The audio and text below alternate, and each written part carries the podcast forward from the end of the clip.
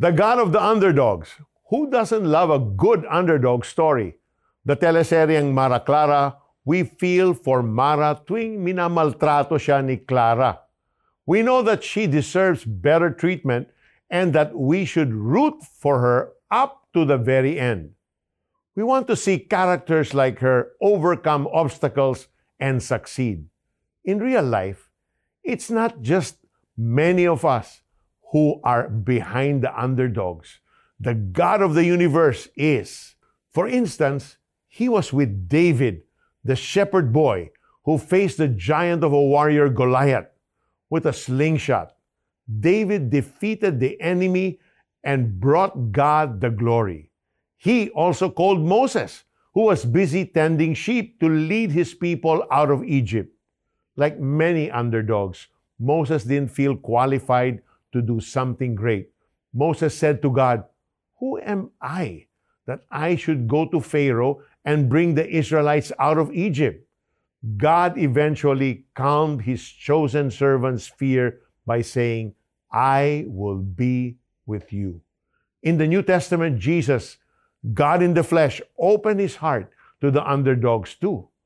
Among his 12 disciples, we find ordinary folks, fishermen who knew more about casting nets than teaching the law, and a tax collector who was shunned by the people.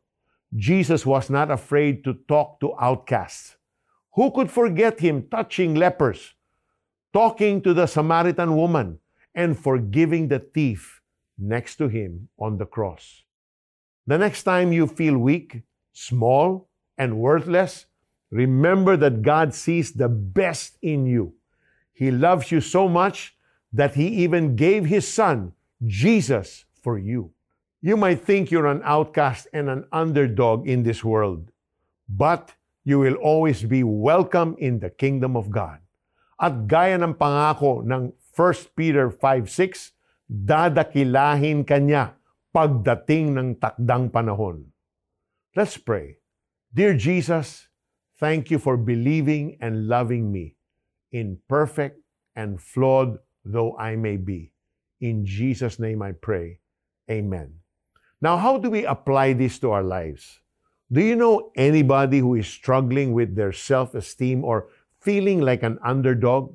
Reach out to this person and tell him or her about God's unconditional love. Kaya nga, pasakop kayo sa kapangyarihan ng Panginoon at dadakilahin niya kayo pagdating ng takdang panahon. 1 Peter 5:6.